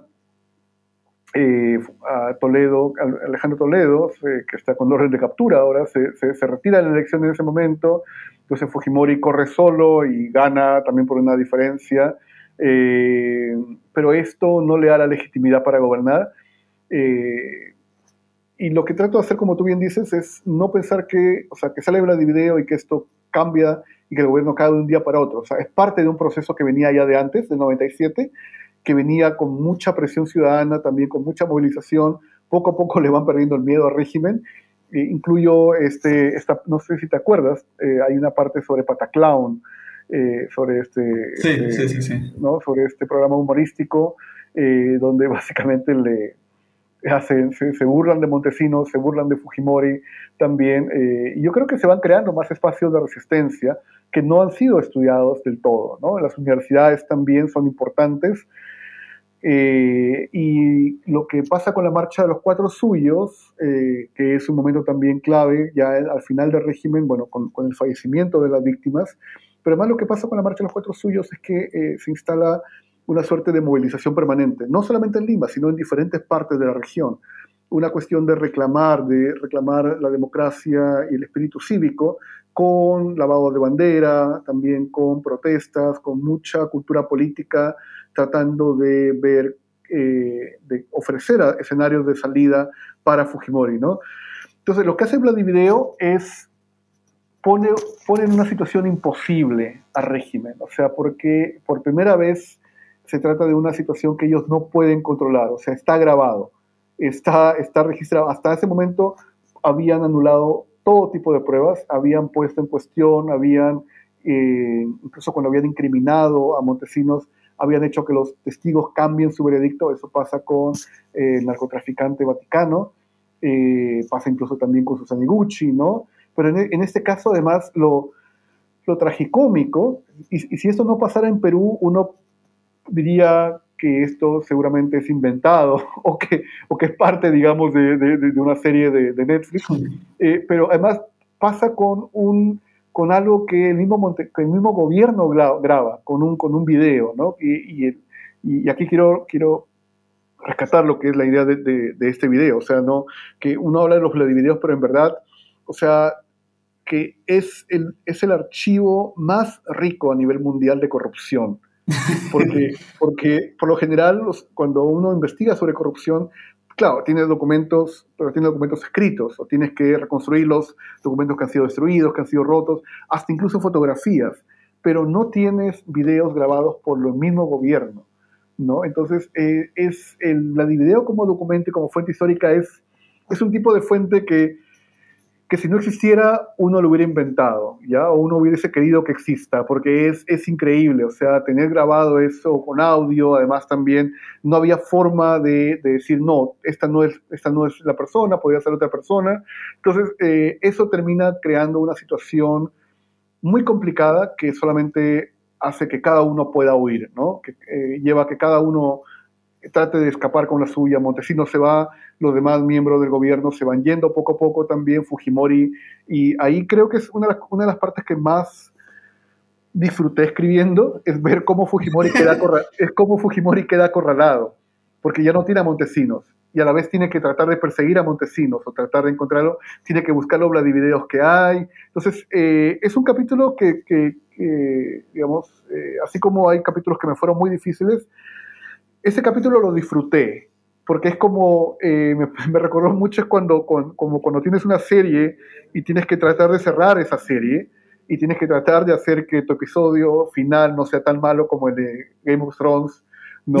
Este, o, no o como en otras series que no sabes qué pasó. Entonces aquí uno va viendo, y acá le traté de imprimir un poco esa cuestión más dramática, eh, uno acá termina viendo cómo Fujimori se va aislando y cómo él trata de buscar opciones para escapar, ¿no? O sea, se va, se va a ver a, los hijos a Nueva York, trata de pedir permiso al Congreso, al final después termina cambiando a Traseñí para él huir, eh, entonces cómo toma los aviones, entonces todo eso está ahí en el último capítulo y uno puede ver, darse cuenta de que esto era una cuestión de que él se iba a escapar y que yo creo que muchos sabían que se iba a escapar, pero nadie hizo nada por impedirlo, ¿no? Entonces, y finalmente el resultado es que se escapa, se escapa y como que a uno le sorprenden hacia dónde escapa, que es Japón, porque había estado buscando también pasaportes en otros países y asilo también en otros países, no, no lo logra.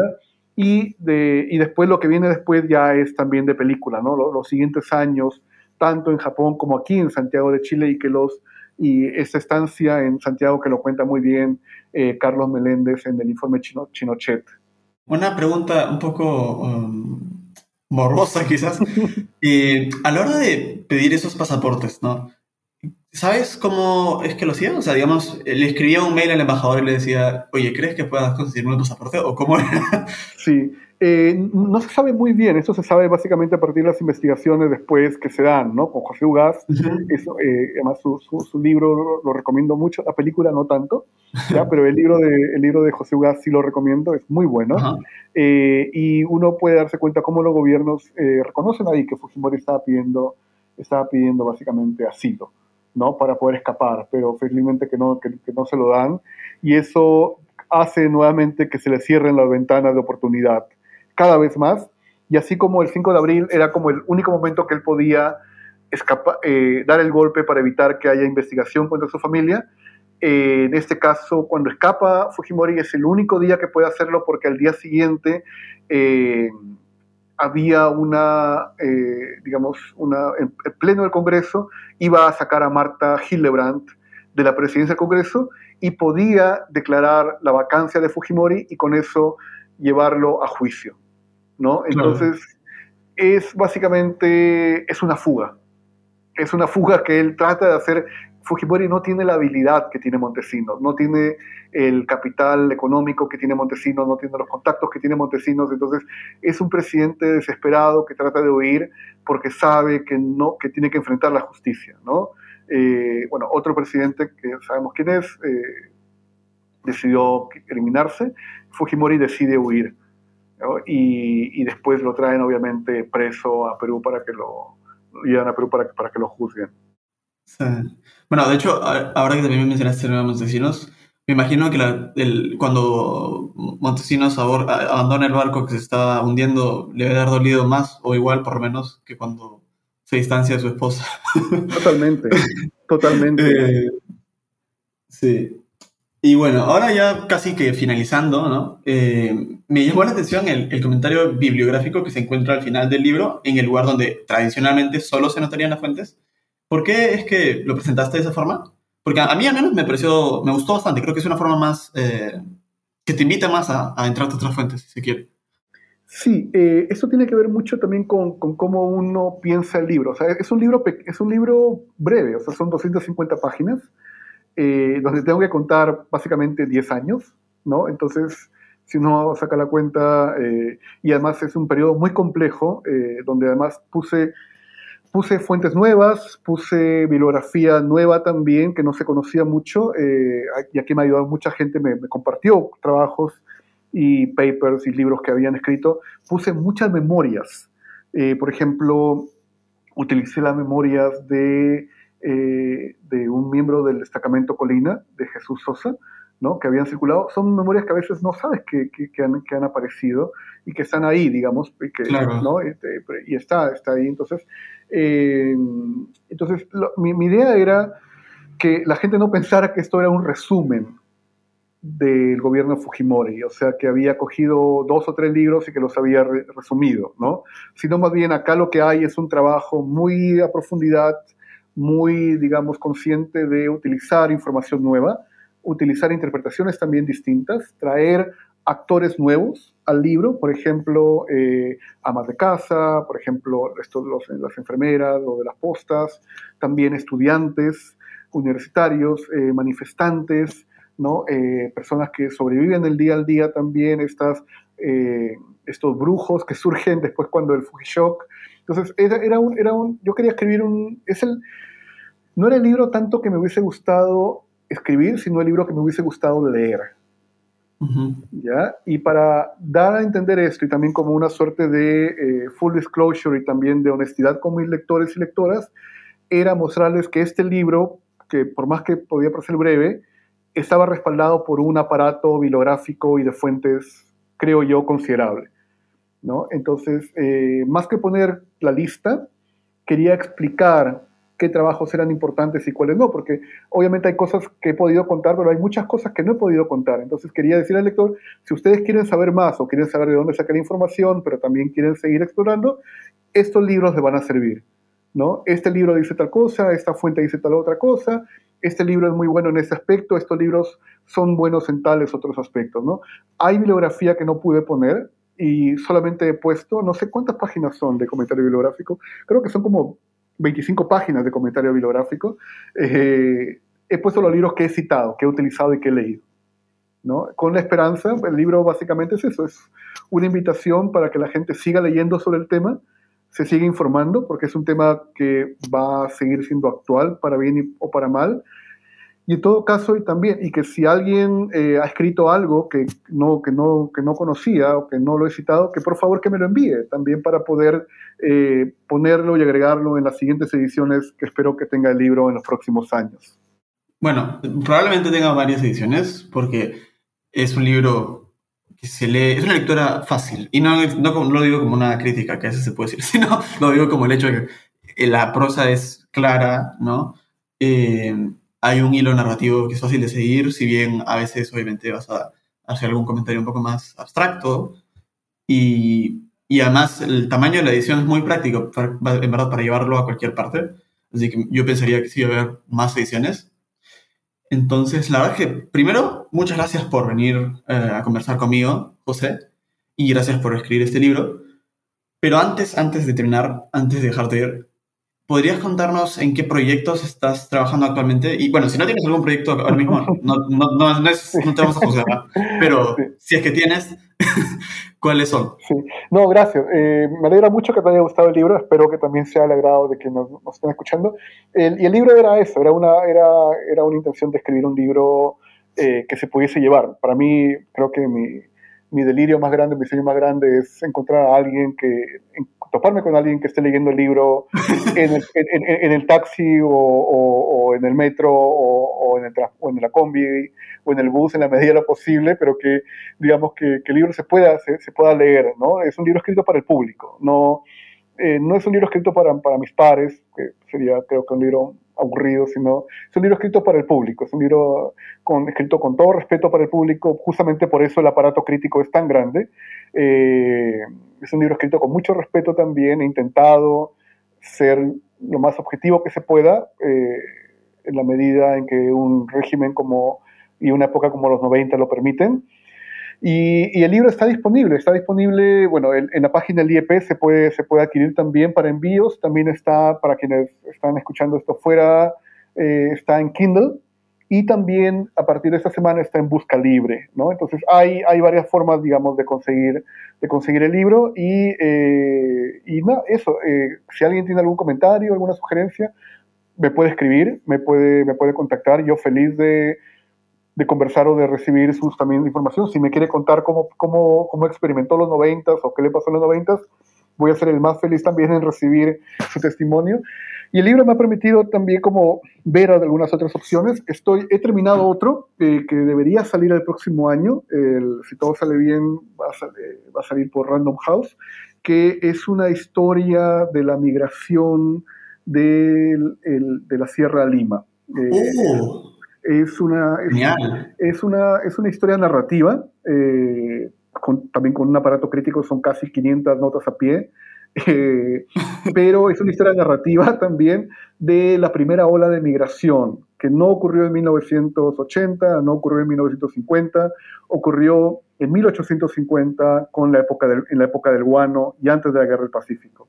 Eh, es una historia que tenía hace, hace mucho tiempo quería escribir es, una, es un pequeño homenaje a mis padres, a mis, que son migrantes de Ancash, eh, pero también creo que es un homenaje a, a todos, de alguna forma, a todos los que nuestros padres abuelos se han, se han mudado de un lugar a otro o a los que vamos a, a mudarnos también, ¿no? Creo, también creo que tú también vas a, vas a estar en otro lugar, eh, yo he vivido fuera, entonces creo que, eh, y es parte también de la identidad propia peruana, o sea, es, eh, de, mudarse y de buscar nuevos lugares, ¿no? Eh, pero de tener obviamente vínculos con el lugar donde uno ha nacido. Entonces es, es, es un libro que creo que, creo que va a gustar. Eh, ha sido escrito también con, con, mucha pasión, tratando también de encontrar actores poco conocidos, de ver que cómo, cómo cambia el país en esos años y también cómo esta, esta primera ola de migración moderna explica varios de los elementos y también de, las, de esas rupturas sociales y fracturas culturales que hay en el país ahora. Por ejemplo, lo que hemos visto hace, hace unos días